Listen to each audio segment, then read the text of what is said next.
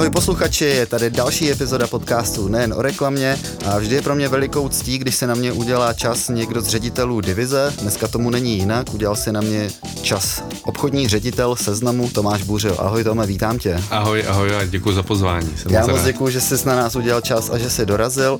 Abych tě představil našim posluchačům, ty jsi tady v roli kromě obchodního ředitele takového staronového seznamáka. Už jsi v Seznamu dříve pracoval, myslím, že to bylo něco kolem 7 let.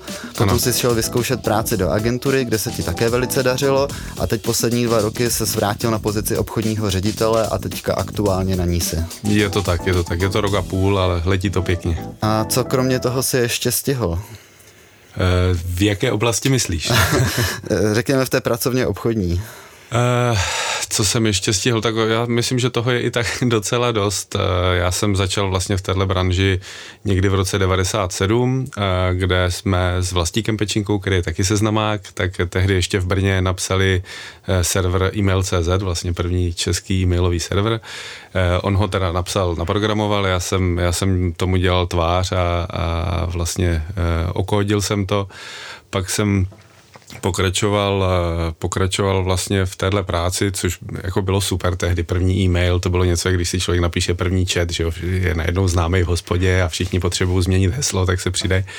A potom od roku 2000 jsem dělal finance.cz, taky v Brně ještě, a někdy v té době jsem se začal potkávat pracovně s Tomášem Kapalínem, který mě vlastně v roce 2001 nabídl místo v Seznamu. Já jsem napřed nechtěl, že jo, z Brna do Prahy, jako to, kdo by se stěhoval, ale potom slovo dalo slovo a vlastně od srpna 2002 jsem byl v Seznamu na pozici obchodníka, potom vlastně account director, což byl jako šéf vlastně toho oddělení klíčových zákazníků a potom obchodní ředitel až do roku 2009. Takže to zase krásně podtrhuje ten pěkný životní příběh, že když člověk chce, tak se dokáže v Seznamu dostat od, řekněme, dělnické pozice obchodníka až do pozice obchodního ředitele, když je vytrvalý a snaživý. Jo, určitě. Ta možnost je vždycky, když je člověk přesně snaživý, ale samozřejmě musím říct, že to, že Seznam tehdy a teď je trošku něco jiného. Poměrně velkou část své kariéry, pracovní kariéry věnuješ prodeji reklamy, prodeji onlineu. A prodával jsi někde ještě nějakou jinou komoditu? No vlastně ne. Teda samozřejmě v agentuře, když jsem byl, tak to bylo takové, tam se prodávalo řešení, vlastně to, co prodáváme i teď, teďka už jako v rámci Seznamu prodáváme řešení, to znamená nejenom online, ale i televizi a další věci, ale vždycky jsem prodával média, co se mojí profesní kariéry týče. My si to posléze v rozhovoru ještě dále rozebereme, ale teď se pojďme vrátit k tvé pozici. Ty pracuješ aktuálně na pozici obchodního ředitele, jak už jsem zmínil, a je veliký rozdíl, jestli děláš obchodního ředitele firmě, jako je Seznam, anebo malé firmě na malém městě, kde pracuje 20 zaměstnanců. Seznam má 1500 zaměstnanců, obchod tvoří velikou část tady tohoto poměru a mě by zajímalo, jak vypadá tvůj pracovní tým, kolik vedeš lidí, na čem pracujete a jak to celé funguje. On ten obchodní tým celý je opravdu velký, to je přes 500 lidí a máme ale jenom jeho část, vlastně my to máme s Honzou Čekalem rozdělené, on má víc ty SMIčka, já mám víc ty klíčové zákazníky, takže v tom mém týmu v současné době asi nějakých 155 lidí, kteří vlastně pracují na přípravách právě těch řešení pro naše klienty, pro naše klíčové zákazníky a agentury. Z toho ale obchodníků je jenom řádově 30, vlastně 1/5, potom tam máme konzultanty, kteří nám pomáhají s S-klikem, s programatickým nákupem, s řešením vlastně takových těch redakčních spoluprací, obsahových spoluprací. Máme tam velké oddělení Business Intelligence, aby jsme věděli, co prodáváme, za kolik peněz, aby jsme z toho vytěžovali vlastně co nejvíc. Mám v tom týmu samozřejmě i tým rádií, tým prodeje televize a tak dále. A samozřejmě Seznam Brand Studio, to abych nezapomněl, ale to jsou ty obsahové spolupráce. Takže to je vlastně jako celý můj tým, kde na tom takhle jako dohromady pracujeme. Je to široké pole působnosti, říkal jsi 150 lidí, kteří vyloženě spadají pod tvoji větev, teďka další lidi, které nevedeš, ale zároveň s nimi spolupracuješ. Dokážeš je třeba znát alespoň podle obličeje, když už třeba nejmenovitě? Máš ty lidi nakoukané? No samozřejmě, já jsem nastoupil nějakého 4. března loni a vlastně 12. března byl lockdown, takže jsem všem řekl v nějaké úvodní řeči, jako jak se těším, že se s nimi budu potkávat, a pak jsem je rok neviděl, ale myslím si teďka, jak se to vrátilo zpátky, takže se hodně snažím chodit. Já jsem takový, nerad se zavírám do nějaké kanceláře, takže hodně chodím mezi lidmi a věřím, že minimálně podle obličeje spoustu z nich znám a dokážu si je zařadit. Než jsi odskočil na pár let zkusit práci v agentuře, která obnáší úplně jiná kritéria práce, tak jsi pracoval v Seznamu a jsi jeden z mála, který má to srovnání toho Seznamu před x lety a Seznamu aktuálně. V čem se liší dva Seznamy v rozdílu několika let? Ten hlavní rozdíl, který já jsem viděl vlastně loni, když jsem se vrátil, což 2002 jsem byl poprvé, takže to je nějakých jako 18 let, tak je, že Seznam opravdu dospěl. Jo? Že nejenom, že spousta lidí, kteří tady jsou celou dobu, tak už mají nějaké šediny a zestárli, mají děti, ale dospěl jako firma. Tehdy jsme byli takový, to bylo víc jako na punk a spousta věcí se neřešilo, ono to šlo krásně, celý ten biznis nahoru a vlastně to rostlo tak nějak přirozeně a zpětně si uvědomuju, že vlastně jsme se ani tak moc nenadřeli tehdy na ty výsledky, které byly. A teďka ta firma samozřejmě tím, že má 1500 lidí, ona tehdy měla taky asi 700, když jsem odcházel, ale těch 1500 lidí už chce spoustu procesů, spoustu věcí, i co se týká hiringu, školení, prostě práce s těmi lidmi, a myslím si, že tohle je v Seznamu jako velice pěkně zvládnuté, právě celý ten proces. A když jsem nabíral nějaký lidi, který jsem znal třeba z předchozích nějakých působení a přišli sem, tak říkali wow, tak to je jako super zvládnutý a jako o nováčka se tady o mě perfektně postarali. Když jsi potom pracoval v Dencu, tak to přece jenom není vůbec malá ryba, je to opravdu veliká nadnárodní agentura. Jsou tam některé procesy podobné, nebo se to opravdu diametrálně odlišuje? Když jsi teďka mluvil o tom, jak to vypadá v Seznamu teď, tak jak to vypadá v agentuře na takové úrovni? Je to trošku jiné. Dentsu samozřejmě globálně je obrovský hráč se sídlem v Japonsku a těch procesů tam má samozřejmě spoustu. Je to korporace, která má nějakých 60 000 zaměstnanců. Tady v Čechách je ten tým menší a samozřejmě tím, že je to jenom v úzovkách Česká republika, jsme malí, takže ten fokus není tak velký. To bych řekl, že je hlavní rozdíl, jo? Že spoustu věcí si tady člověk mohl dělat tak nějak jako úplně mimo ten rámec, jak by asi chtěla velká korporace. Tím, že Seznam má fokus tady, tak samozřejmě těch věcí, co si tady můžeme dělat, je jako mnohem víc a nejsme tak svázaní a dostaneme se mnohem víc jako do toho jádra toho problému nebo produktu, tak jak to řešíme. V té agentuře je to zajímavé v tom ohledu, že vlastně člověk jako pracuje s celým tím spektrem těch médií, Google, Facebook, Seznam, má srovnání, ví, co kde funguje, ví, co kde nefunguje, jak funguje televize, jak patří do toho mediálního mixu a tak dále. A tady se samozřejmě soustředíme jenom na nějaká svoje média, ale myslím si, že tohle mě hodně pomáhá, když potom to srovnání mám a dokážu potom jako se snažit, nebo dokážu vlastně některé ty věci, co dělá konkurence, vlastně i vštípit nám potom v tom obchodním pohledu na věc. Zmínil jsi, že jsi naskočil do velice rozjetého vlaku a zároveň s tím přišel hnedka covid. Jak složité to pro tebe bylo se znova orientovat v tom, kdo je kdo, jak to tady celé funguje, a ještě zároveň ten covid? Dokážeš si vybavit, jak se cítil před rokem, když to celé začalo, před 2 lety? Docela dokážu, často o tom přemýšlím. Já jsem jako obecně člověk, který moc neřeší, co by kdyby. Prostě je nějaká situace, tak s ní pracuju tak, jak je, takže se ani nechci jako vymlouvat, že kdyby tady všichni byli, že by to bylo lepší, horší. Takže to spíš beru z těch pozitivních stránek. Určitě bylo fajn, že tím, že jsem tady, já jsem vlastně chodil do práce celou dobu, takže jsem tady byl jeden z mála, který tady vlastně opravdu byl. Jsi tím docela pověstný, Seznamu.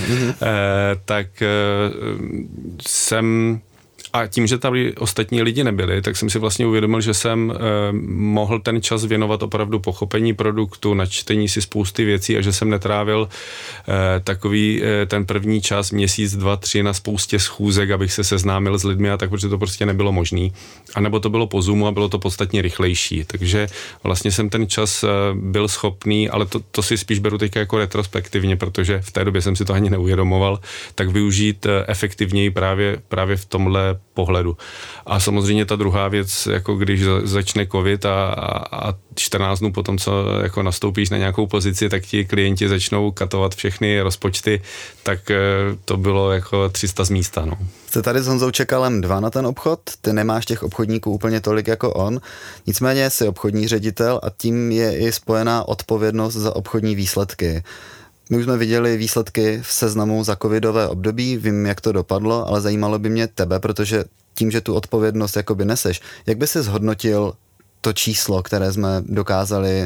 kterého jsme dokázali nabít, jak se to vlastně podařilo vlastně zbilancovat celý ten rok toho těžkého lockdownu po obchodní stránce? Já si myslím, že to číslo je velice, velice dobré. A ukázalo to i to, že jsme jako Seznam, byť jsme jednička a je tam s tím spojený jako spousta takových těch věcí, že spousta věcí vypadá, že jde jako sama a jednoduše, tak jsme pořád jako v jádru ta internetová firma, která je zvyklá se přizpůsobovat a je zvyklá, že prostě internet se každé 2 roky vlastně změní a učíme se nové přístupy. A to se docela, si myslím, podařilo i v rámci toho covidu, kdy po nějakým prvotním šoku, který rozhodně nastal a nikdo nevěděl, co se vlastně jako děje, tak se ti klienti začali vracet a tím, že jsme s nimi začali mluvit hnedka vlastně a začali jsme jim nabízet věci, co by Seznam asi dřív nenabídl, ať už co se týká nějakých incentiv, slev a dalších věcí, tak se nám relativně rychle podařilo naskočit zpátky na to plnění toho plánu. Ukázaly se zajímavé věci, že třeba mnohem dříve se to podařilo Honzovi Čekalovi, který má právě v týmu, nebo respektive klienti jsou většinou ti malí střední živnostníci, kteří prostě jako věděli, že jako život jde dál, jako neumřeli jsme, neumřeme a tak je potřeba ten biznis zase znova nastartovat. V té mojí části, kde jsou ty klíčoví zákazníci a tak tam to bylo pomalejší a složitější, protože korporace a nějaké globální zákazy a teďka ty lidi, kteří rozhodují o těch penězích, tak rozhodně to není jejich jako biznis, který by dělali. Jo? Takže tam jsem viděl ten základní rozdíl, ale myslím, že se to pěkně podařilo a to, co mě to osobně ukázalo, je, že se mi podařilo dělat změny, které jsem si tak jako maloval, že třeba za půl roku, za rok, aby to jako zas nebylo úplně, že přijdu a budu dělat velké řezy, tak tady tímhle krizovým managementem se nám podařilo dělat v rámci týdnů, což si myslím, že spoustu věcí jako hodně urychlilo. A taky, když se koukáš na služby, na jejich výsledky, čísla, tak sice někde ubereš, jako třeba prodej aut, cestování, to jsou takové velké segmenty, které tím covidem byly zasaženy, ale možná právě díky tomu nám tak vyrostl e-commerce, který teďka aktuálně jede a vlastně si zasloužil samostatnou divizi. Vidíš to podobně? Vidím to velmi podobně. Je to pravda, opravdu to cestování a automotiv, tam to stagnuje z mnoha důvodů, to tady asi nemusíme rozebírat, ale je krásně vidět, jak e-commerce zafungovala, funguje, zboží má 16. měsíc po sobě Vánoce, jak vždycky říkáme, a jede to krásně, ale zase nebylo to dáno jenom tím, že bychom tady jako seděli s rukama založenýma, ale že prostě na produktu se na zboží pracuje, nebo obecně na těch e-commerceových věcech a že my samozřejmě v obchodě jsme to taky hodně tlačili, takže jenom jsme dokázali poměrně dravě využít tu změnu toho chování lidí. Tak jo, přestaňme se už plácat v minulosti a v covidu, pojďme do aktuální situace a začíná nám high season. Skončilo léto, respektive končí léto a teď až do Vánoc bude veliký šrumec, v médiích, v online je to vlastně úplně nejvypjatější období roku.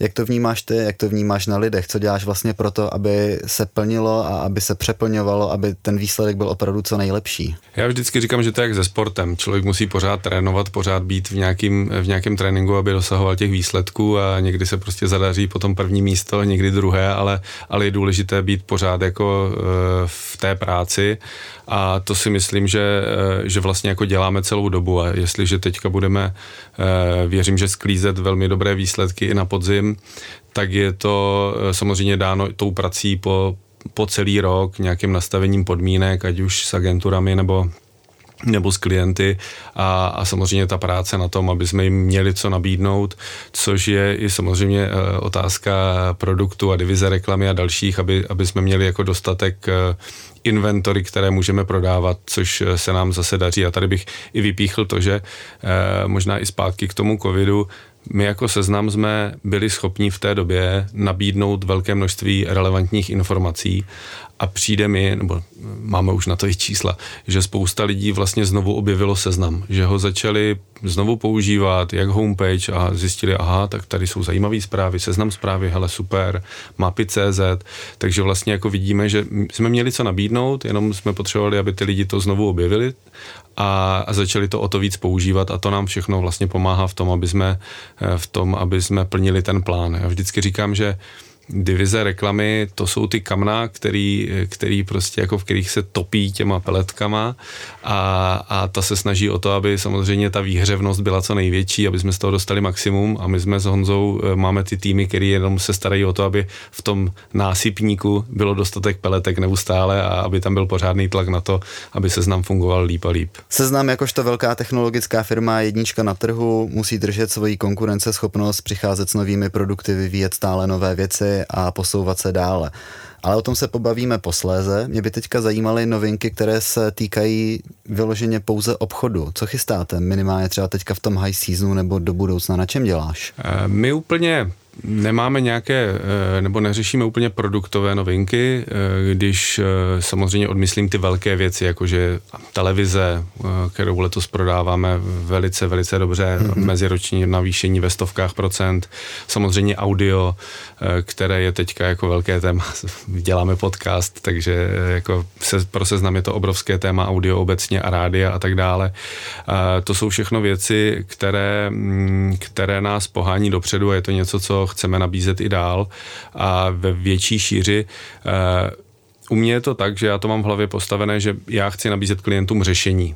Ty jednotlivé produkty, jestli potom vlastně tu reklamu mají v banerech, v obsahové spolupráci, v Seznam Brand Studiu, v rádiu nebo v televizi, tak mně je to trošku jedno, kde to je. Samozřejmě mám plány na jednotlivé ty oddělení, ale pro mě je důležité, že nabízíme klientům řešení od A do Z a jsme schopni jim vlastně naplňovat tu jejich marketingovou strategii, aby jsme jim přivedli ty klienty a vlastně, že jim nabízíme celý ten ekosystém Seznamu jako takového od samozřejmě návštěvnosti, ale i dat a vlastně celého mediálního domu, který máme.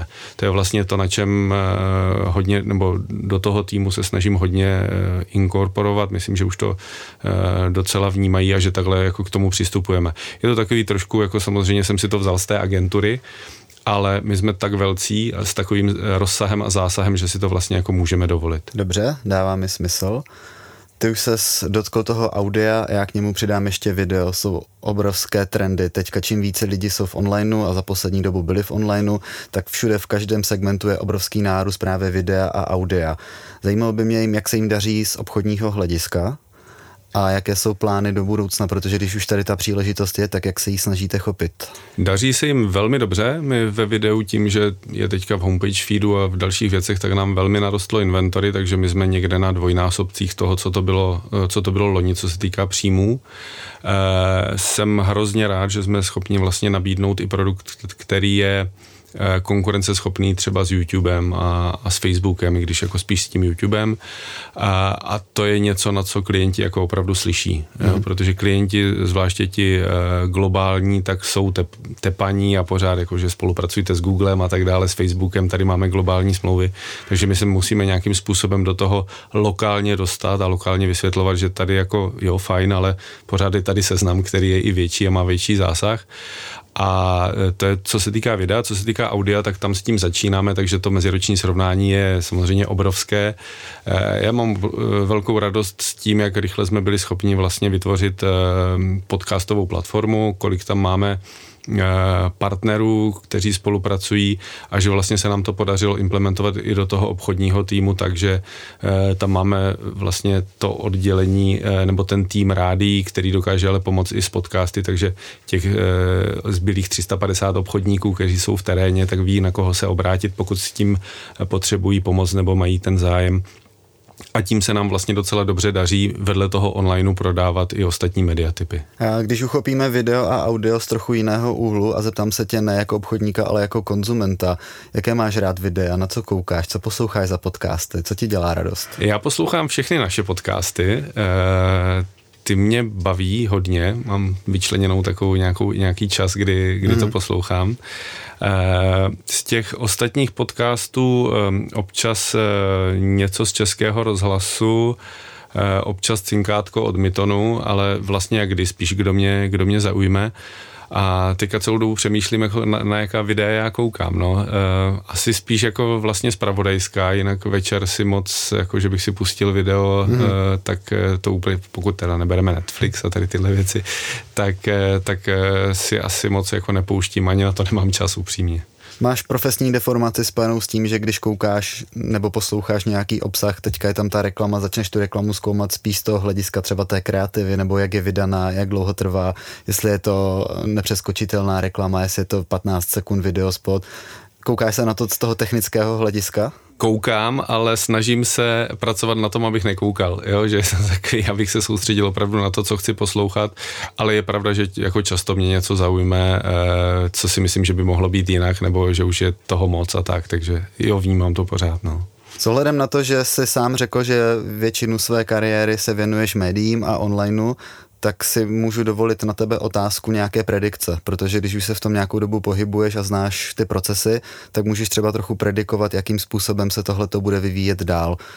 Co se bude dít s reklamou s ohledem na GDPR, kukiny, e-commerce, konzumace obsahu za rok, za 2, za 5 let? Já samozřejmě tady ta cookie kalypsa, která má přijít, že nebudeme mít kukiny, já si myslím, že nakonec ono to ten trh jako tak neovlivní. Samozřejmě technologicky ano, budeme se muset přizpůsobit a změnit to výrazně, ale že nakonec se najdou cesty, jak ty uživatele cílit, a paradoxně samozřejmě ten zákon, který tady z EU přišel, tady s tímhle, tak je jasný, kdo ho tam prolobovával, a že to nebyly nějaké autority, které chrání uživatele, ale spíš jako Google a Facebook, spíš Google. Ale ty všichni mají na to vlastně připravená řešení. My už taky, to je dobrý. Co si myslím, já si upřímně myslím, že všechny tady tyhle kroky povedou k tomu, že ta apatie uživatelů k odklikávání všech možných souhlasů bude taková, že nakonec vlastně odklikají úplně všechno. Takže těch dat se o nich dozvíme jako my jako média mnohem víc. A že to cílení vlastně bude jako ještě drsnější i z toho datového pohledu nebo technologického pohledu, než máme teď. To je, co se týká toho onlineu. A co se týká dalších médií, já jako nevěřím tomu, že by ostatní média zmizela. Pořád se budeme dívat na televizi, ten viewership nebo ta délka toho koukání na televizi vlastně je stejná nebo lehce roste. Rádia, audio, podcasty prostě budeme poslouchat dál. Teďka je jenom otázka, jako jakou formou, jestli to bude přes nějakou aplikaci nebo v rádiu, přes DAB, další věci. On o tom mluvil Pierre Beneš vlastně tento týden v rozhovoru na Mediáři. Takže jako věřím, že jako my lidi se zas tolik neměníme, jo? Ale bude se to vyvíjet možná ve smyslu nějakého toho cílení a dat a tak dále, ale zase upřímně tady můžu říct, že data, cílení a další věci je takový buzzword, který je tady 5-8 let, ale málo kdo s tím jako opravdu reálně pracuje a reálně s tím umí pracovat a umí to opravdu protknout do celé té mediální komunikace. Tak to máme výhled do budoucna z technologického hlediska, a co z hlediska toho uživatelského konzumování obsahu. Jak se mění uživatel v čase? Je víc online, což je pro nás samozřejmě dobře. Tráví víc času online a hlavně v tom onlineu čím dál víc si bere tu prvotní informaci. Ať už je to ta zpravodajská, že jo, dřív to bylo tak, že jsme všichni čekali na televizní noviny večer nebo události, prostě v 7 večer se člověk dozvěděl, co se ten den stalo. Teď už to všichni víme, protože jsme si to přečetli ve zprávách. Stejně tak vlastně lidi čím dál víc mají online jako ten prvotní zdroj pro veškeré nákupy, hledání produktů a tak dále. To si myslím, že se jenom posílí. Samozřejmě přechod na mobil, to jsou takové jako věci, které už se dějí, to není žádná budoucnost. A já si upřímně teďka nevidím, nebo nedokážu si představit nějakou jako velkou změnu v následujících 3 až 5 letech, že by měla jako nutně nastat, že bychom teďka všichni přišli do augmented reality nebo nějaký virtuální reality nebo něco dalšího. To si myslím, že jsme jako tomu ještě hodně daleko a konec konců vlastně i ten covid ukázal, když celý svět byl zavřený pomalu rok doma, že žádný tenhle trend zase jako nenastartoval takhle raketově. Třeba online hraní a další tyhle věci, ano, her, to je určitě nějaká budoucnost, na kterou si myslím, že i my bychom se měli zaměřit tady na tenhle gaming, ale to už je taky jako vlastně fenomen, který tady je, to není nic nového, ten je tady prostě 20 let, jenom teďka opravdu jako už je obrovsky monstrózní, i co se týká těch reklamních příjmů, protože vlastně do reklamy v gamingu se dává víc peněz už než do sportu. A je to, tak? To je co říct. No. Dá se na to sázet, sport přesně nebyl, takže si to našlo krásně svoji cestu. Ano. Jsi zmínil ten gaming, tak užíváš si gaming i jako konzument? Máš nějakou konzoli? Ne, vůbec nejsem. Mám v telefonu takové jednoduché hry opravdu na vyčištění mozku, bych řekl, ale nejsem, naposledy jsem hrál, když pominu nějaké zkoušení právě virtuální reality a nějakých dalších věcí, tak jsem, jako, to už je desítky let. Mm-hmm. A ta virtuální realita je skvělá, jako hrát si se světelným mečem a tak. Jako. Je to super, hrozně jsem si to užil, viděl jsem nějaké věci od Diveru, ke klukům mám docela blízko, a třeba ten jejich golem, co mají v Hemlís, tak to je jako fakt pěkný. Já mám teda jako jedinou blbou věc v tomto, že mě se hrozně zamlžují ty brejle, já nevím proč.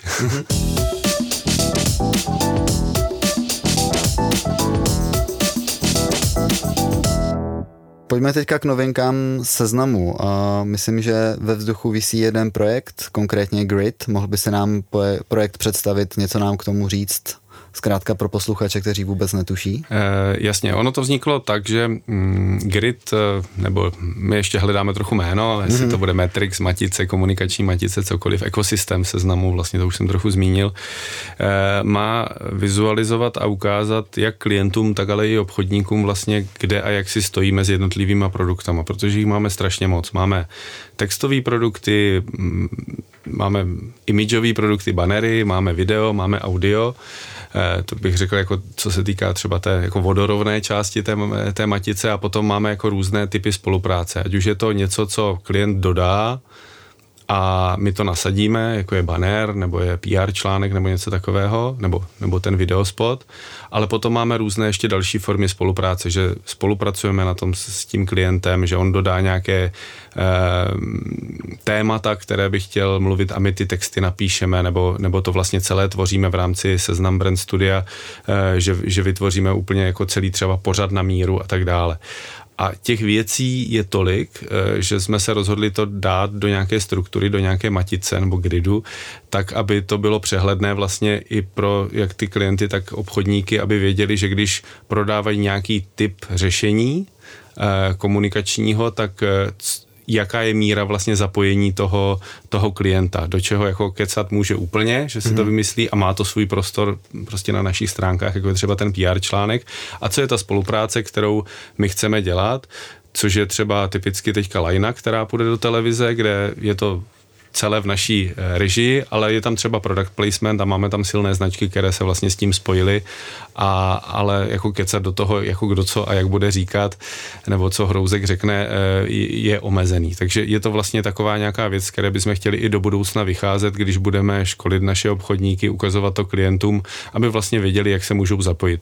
Protože my už nejsme jenom médium, které by jenom ukázalo reklamu, ale tím, že máme obrovské množství obsahu, tak se dokážeme vlastně s těmi partnery spojovat i při tvorbě tohohle obsahu. Samozřejmě při zachování všech zákonných povinností a označování reklamy jako takové. Takže rozumím-li tomu správně, vytváříte takovou jakousi kuchařku kompetencí, kterou má obchodník, kterou má Seznam, kterou mají potom klienti, uživatelé, prostě zkrátka vypisujete role. Ano, přesně tak to je, protože se snažíme taky rozšiřovat to, že našimi klienty už nemají být jenom mediální agentury, ale i kreativní agentury, PR agentury a další a najdou si určitě produkty u nás, které budou plně vyhovovat tomu, co oni potřebují. Je ještě nějaký projekt, který nosíš v kapse a chtěl by se tady s námi o něm porozprávět? Ono těch projektů je asi hodně, ale já nejsem úplně zastáncem nějakého dělání vlastně jako velké věci a teďka totální změna. Myslím si, že velký projekt byl to, že jsme si loni vlastně vůbec udělali obchodní strategii, podle které jedeme, kterou jsme si nějakým způsobem formulovali a neustále ji kritickým okem sledujeme, jestli jdeme tím směrem, kterým máme jít. Takže spíš to jsou jako drobné změny, které vedou k tomu velkému cíli, to znamená neustále přinášet víc peněz do Seznamu a rozvíjet ty produkty, v kterých nejsme ještě tak velký, což jsou ostatní vlastně mediatypy hlavně. Takže tam tím směrem jde to moje vnímání a určitě je to práce, kterou už taky děláme delší dobu, to znamená nějaké vzdělávání obchodníků, aby hlavně v oblasti těch soft skills byli opravdu těmi partnery těch klientů a nejenom prodejci. Pojďme si teďka představit takovou modelovou situaci, třeba není úplně modelová, třeba je to reálný scénář, který už se někdy stal nebo stane. Sedíš na zahrádce, svítí sluníčko, s tebou u stolu sedí Tomáš Kapalín, Ivo Lukačovič, pijete pivo, už máte takové to 4., 5, je dobrá rozjařená nálada a najednou se chlapi na tebe otočí a řeknou: Bůřo, co bys na Seznamu změnil? Řekni nám to. Co bys jim odpověděl? Už jenom ta představa je zajímavá. Kdybych mohl něco změnit a jako říct takhle a od zítřka to je jinak, tak bych vlastně přál celému Seznamu a hlavně všem seznamákům takovou jako zkušenost. A já to trošku rozvedu. Seznamu se vždycky dařilo dobře. A je super tady pracovat a je to takový winning spirit a prostě, já jsem byl v Centrum Holdings vlastně necelé 2 roky a tam ten winning spirit nebyl. Tam to byla vždycky ta pozice té 2, 3 a pořád taky trošku jako strach, obava. Tady to je obrovsky silné. Jo? Cokoliv, co děláme, tak nějakým způsobem děláme dobře. Tím nechci vůbec říct, že je to zadarmo.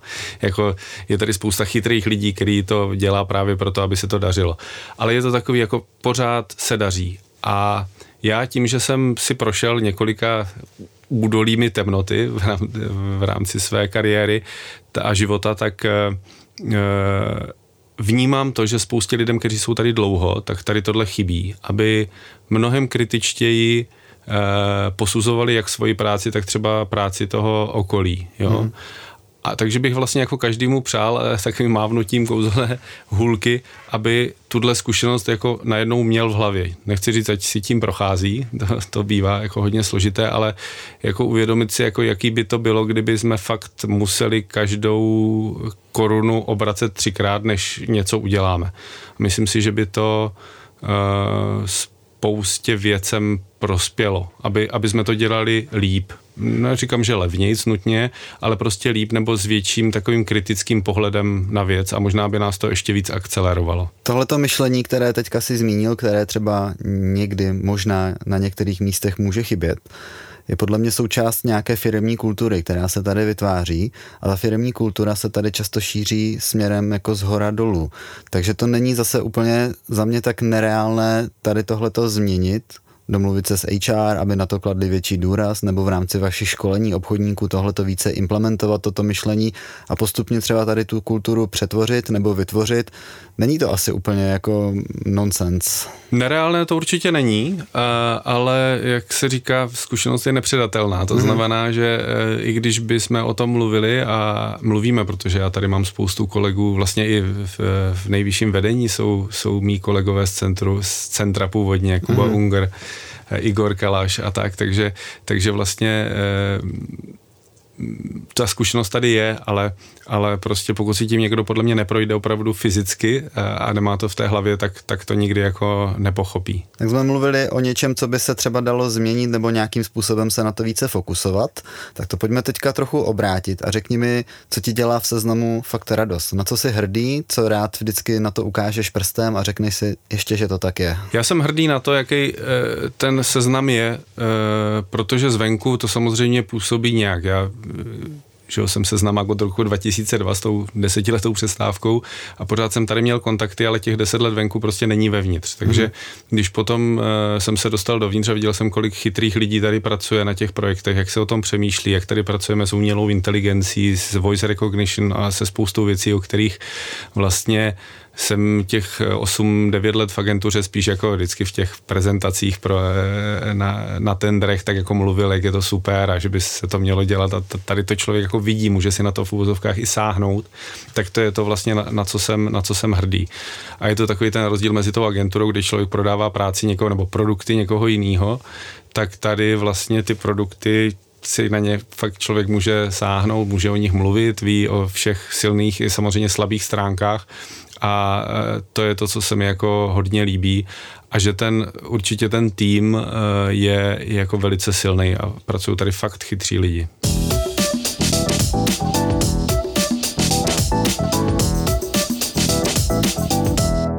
Jako osobu mediálně zdatnou tě sleduju na mnoha sociálních sítích a ty se neštítíš často komentovat jednak osobní věci, které jsou mnohdy hezké, ale hodně i pracovní věci, kde seš třeba, řekněme, v mnoha ohledech i docela dost kritický. Nejenom vůči sobě a Seznamu, ale i vůči okolí. Děláš tady tohleto nějakým způsobem cíleně, promyšleně, anebo je to spíš třeba aktuální emoce, kterou nějakým způsobem vycítíš, když se to stane? Proč vlastně komentuješ tolik věcí na sociálních sítích? Asi protože je to moje přirozenost. A Markéta, moje žena, vždycky říká už uber, už toho nech. Myslím si, že teďka už jsem jako mnohem klidnější, než jsem byl třeba před 10 lety a je fakt, že já používám už řadu let aplikaci Timehop, která ti vlastně ukazuje ten den, co jsi někde řekl, komentoval, sdílel a je to potom jako, když si říkám, co jsem to komentoval před 10 lety, tak si občas říkám, to jsem byl teda jako pěkný. Už si 10 let analyzuješ své komentáře. Vlastně ano, protože ono je to tam od začátku, tam vlastně nasypeš data z Twitteru, z Facebooku, odkudkoliv, takže tam vidíš, co jak, jako v jakým můdu člověk komentoval nebo v jakém rozpoložení, i co jsem komentoval o Seznamu před 10 lety a tak.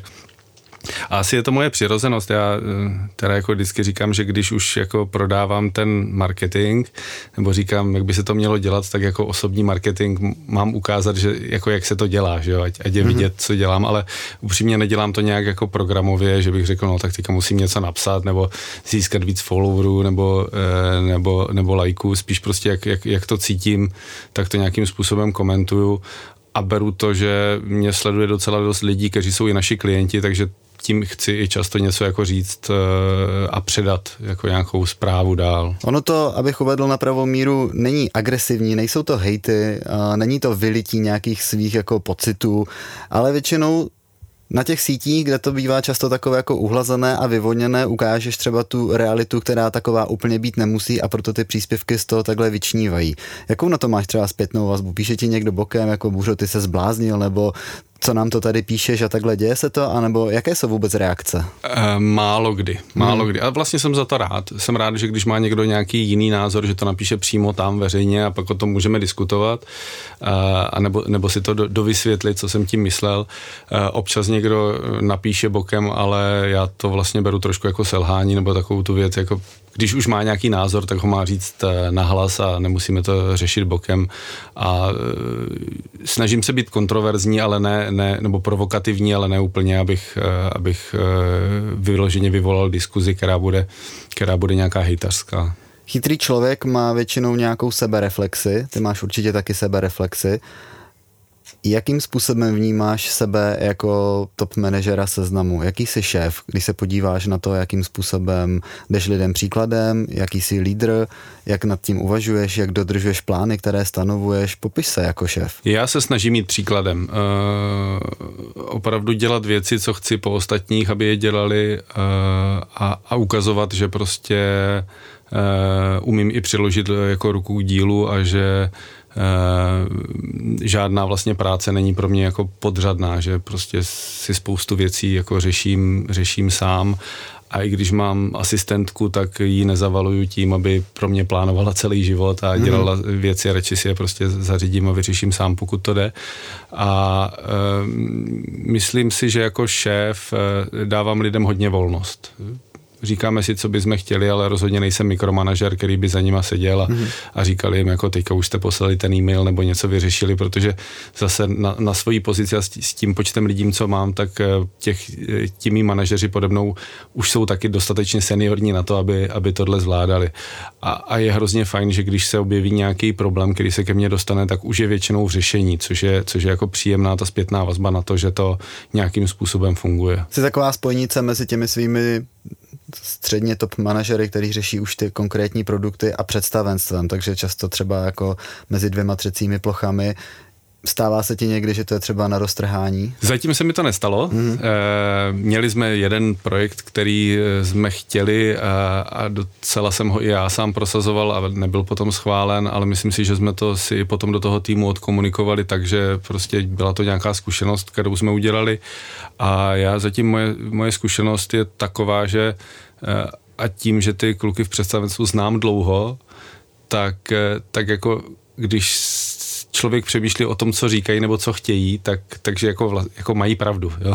A jenom je potřeba to občas přetavit trošku tak, aby to bylo pochopitelné nebo uchopitelné i samozřejmě pro ty lidi, kteří to potom budou fyzicky dělat. Máš nějakou pracovní životní zkušenost, protože už se tomu věnuješ poměrně dlouho a to jsou takové ty zkušenosti, které člověk přirozeně nabývá tím, že opakuje nějakou činnost. Ale jak se vzděláváš v těch věcech, které třeba ti nějakým způsobem můžou chybět nebo kde cítíš rezervy? Jaký je způsob tvého sebevzdělávání? Já jako hodně si čtu na webu věci, nějaké novinky, odebírám newslettery, občas ty podcasty, když jsme se o tom bavili, ale úplně jako nejraději vlastně se snažím, což tady v Seznamu je dobrý, že to jde, se prostě potkat s těmi lidmi, co to řeší, takže všechny ty interní konference, co děláme a jsou třeba jako hodně technologicky nebo mě vzdálený, tak si rád potom projíždím, protože prostě tam si člověk dozví jako spoustu věcí a spoustu trendů, který jsou. A je super, že tady se to můžu dozvídat od lidí, co to opravdu dělají a není to 4x přežvejkaný přes x lidí. Studoval jsi v Brně informatiku a pamatuješ si, co byla ta zásadní věc, která tě vlastně nasměrovala na tu tvoji životní dráhu, kterou teďka děláš? Co to určilo, že jsi šel dělat média? To je vlastně... Já jsem byl mezi počítačema celý život. Můj táta vlastně pracoval na VUT v Brně, takže prostě k počítačům jsme měli přístup. Někdy, jako když bylo první jako vytáčení, tak jsem měl ten počítač doma. A vlastně já jsem po francouzském gymnáziu, který jsem vystudoval, nevěděl, kam mám jít, tak jsem si říkal, ta informatika bude asi fajn, tak jsem tam šel. A potom jako vlastně moje první práce, kde jsme se potkali s vlastníkem, tak to byla firma, která byla firma vlastně našeho souseda, který se rozhodl udělat internetovou firmu a jednou mě potkal a zeptal se mě, jestli umím dělat za tomhle stránky, tak jsem řekl, že jo, byť jsem o tom moc nevěděl a začal jsem tam dělat, potkali jsme se, vlastně takhle to začalo, ale já jsem opravdu tehdy dělal fakt kodéra a nějakou grafiku a další věci, ale postupně asi... Já jsem vždycky rád pracoval s lidmi a vždycky jsem i ty lidi tak nějak přirozeně rád vedl, že vlastně ve skautu a v dalších těch v organizacích to tak přirozeně na mě padlo, takže tak se to asi tak nějak jako přirozeně stalo, že najednou jsem zjistil, že vlastně komunikace s těmi klienty, který jsme měli, tak mě baví a že mi to jde a tak v tom jako vlastně pokračuju. A když to obrátíme, napadá tě nějaká pracovní zkušenost, ta první, co tě napadne, které by ses nejradši vyhnul a někdy v životě ji nezažil? Vlastně jako moje nejbolestivější pracovní zkušenost zpětně hodnoceno byla asi v tom Centrum Holdings, kde jsem prostě přešel po 7 letech ze Seznamu. Jak jsme se bavili o nějaké atmosféře, tady to bylo hodně takové všechno přátelské a tak. Tam bylo zase jiný typ lidí, spousta konzultantů, McKinsey a takovýhle. Pro mě to byl hodně náraz. Ode mě se tam hodně čekalo, snažil jsem se to naplňovat s nějakou takovou lehce naivní vizí, prostě člověka, který jde jenom po práci a ne po prezentacích. a vlastně bylo to hodně bolestivé. Na druhou stranu já se tím taky netajím, že jsem tam vydělal hodně peněz a ty jsem vlastně všechny přetavil v rekonstrukci domu, v kterým bydlíme, takže já to mám tak jako, co se týká karmy, vyčištěné v tom, že to byla jako bolestivá zkušenost. Spousta lidí říkalo, že jsem tam zestárl významně a že jsem pak zase, jako když jsem odešel, tak jako omládl, že ta psychika dělá taky hodně. Ale nemůžu říct, že bych si ji zbavoval, protože prostě to byla zkušenost a každá ta zkušenost prostě mě teďka dělá takovým, jakým teďka jsem, takže si myslím, že žádná zkušenost, kterou jsem kdy absolvoval, nebyla špatná a to, že prostě, já mám hrozně rád film Milionář z chatrče, že jo, celý ten příběh je o tom, že prostě odpoví na ty otázky, protože si je prožil a já vlastně, naši mě dali v 7 letech do skautu, nebo tehdy to byl pionýr, ale podle skautských norem. A já jsem se tam naučil nějaký věci přirozeně a pak jsem třeba učil nějaký roky na střední škole vlastně mentálně postižený lidi, češtinu, matematiku a vlastně tam jsem, třeba mě to dalo to, jak umět jednoduše vysvětlit věc, tak, aby byla pochopitelná, vyprávět příběhy, aby to ty lidi bavilo. A vlastně to dělám doteď, jo. Ale to je třeba nějaká zkušenost, která se stala. Jenom jsem se tam přihlásil, protože mě naši nějak vychovali a scout mě taky dal, že mám pomáhat lidem, tak jsem se tam přihlásil a vlastně z takovéhle zkušenosti taky žiju teď. Takže vlastně není, je to takový jako vodopád, taková ta řeka těch věcí, co se ti stane a je jenom důležitý si je uvědomovat nebo někam uložit a být schopný je použít dále. No, ale to si člověk prostě musí prožít tohleto. Ve 30 letech si asi takhle neuvažoval. To je pravda a vidím to spíš až zpětně, když mám děti, Elišku, Mikuláše, který jako prostě, když se o něčem bavíme a tak mi to samozřejmě vyskakuje tady tyhle věci zpětně, protože když člověk ty děti nemá, tak takovou retrospektivu jako si nikdy neděláš. Kolik ti chodí denně mailů, obchodní řediteli? Já si myslím, že to je někde tak mezi 50 až 70. Jsem tady zatím 2 roky, takže dobrý. Vím, že když jsem odcházel, tak to bylo nějakých 120, 130 poprvé, ale to se všechno nabaluje těma rokama.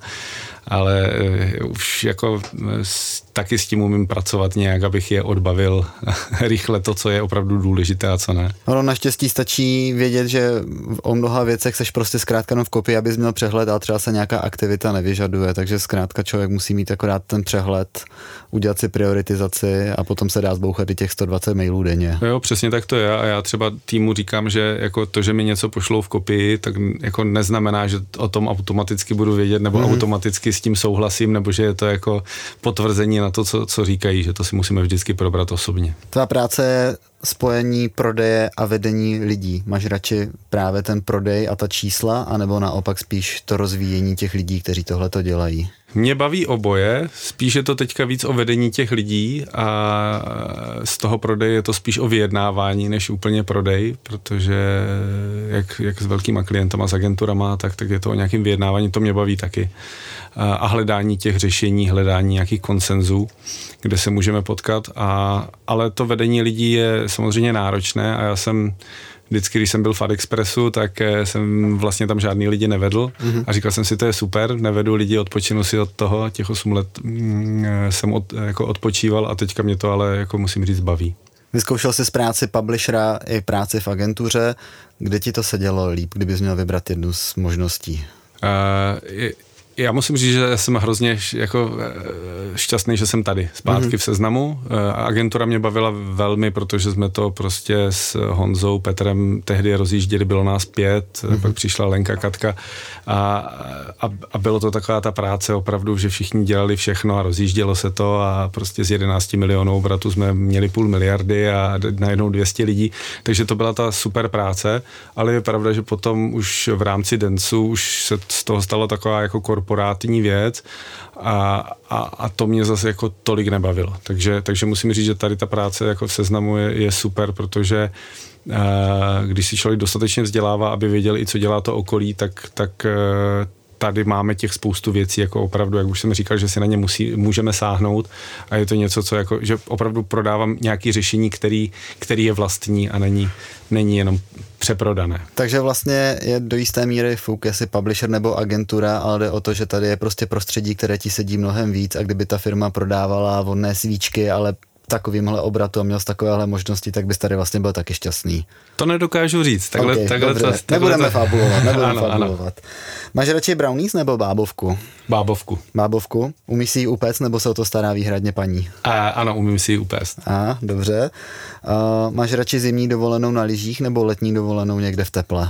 Tak to rozhodně lyže a zimní dovolená. Co se reklamy týče, máš rád radši garantovaný displej anebo programatik, kde jsou ty šance rovné a může vyhrát každý? Programatik.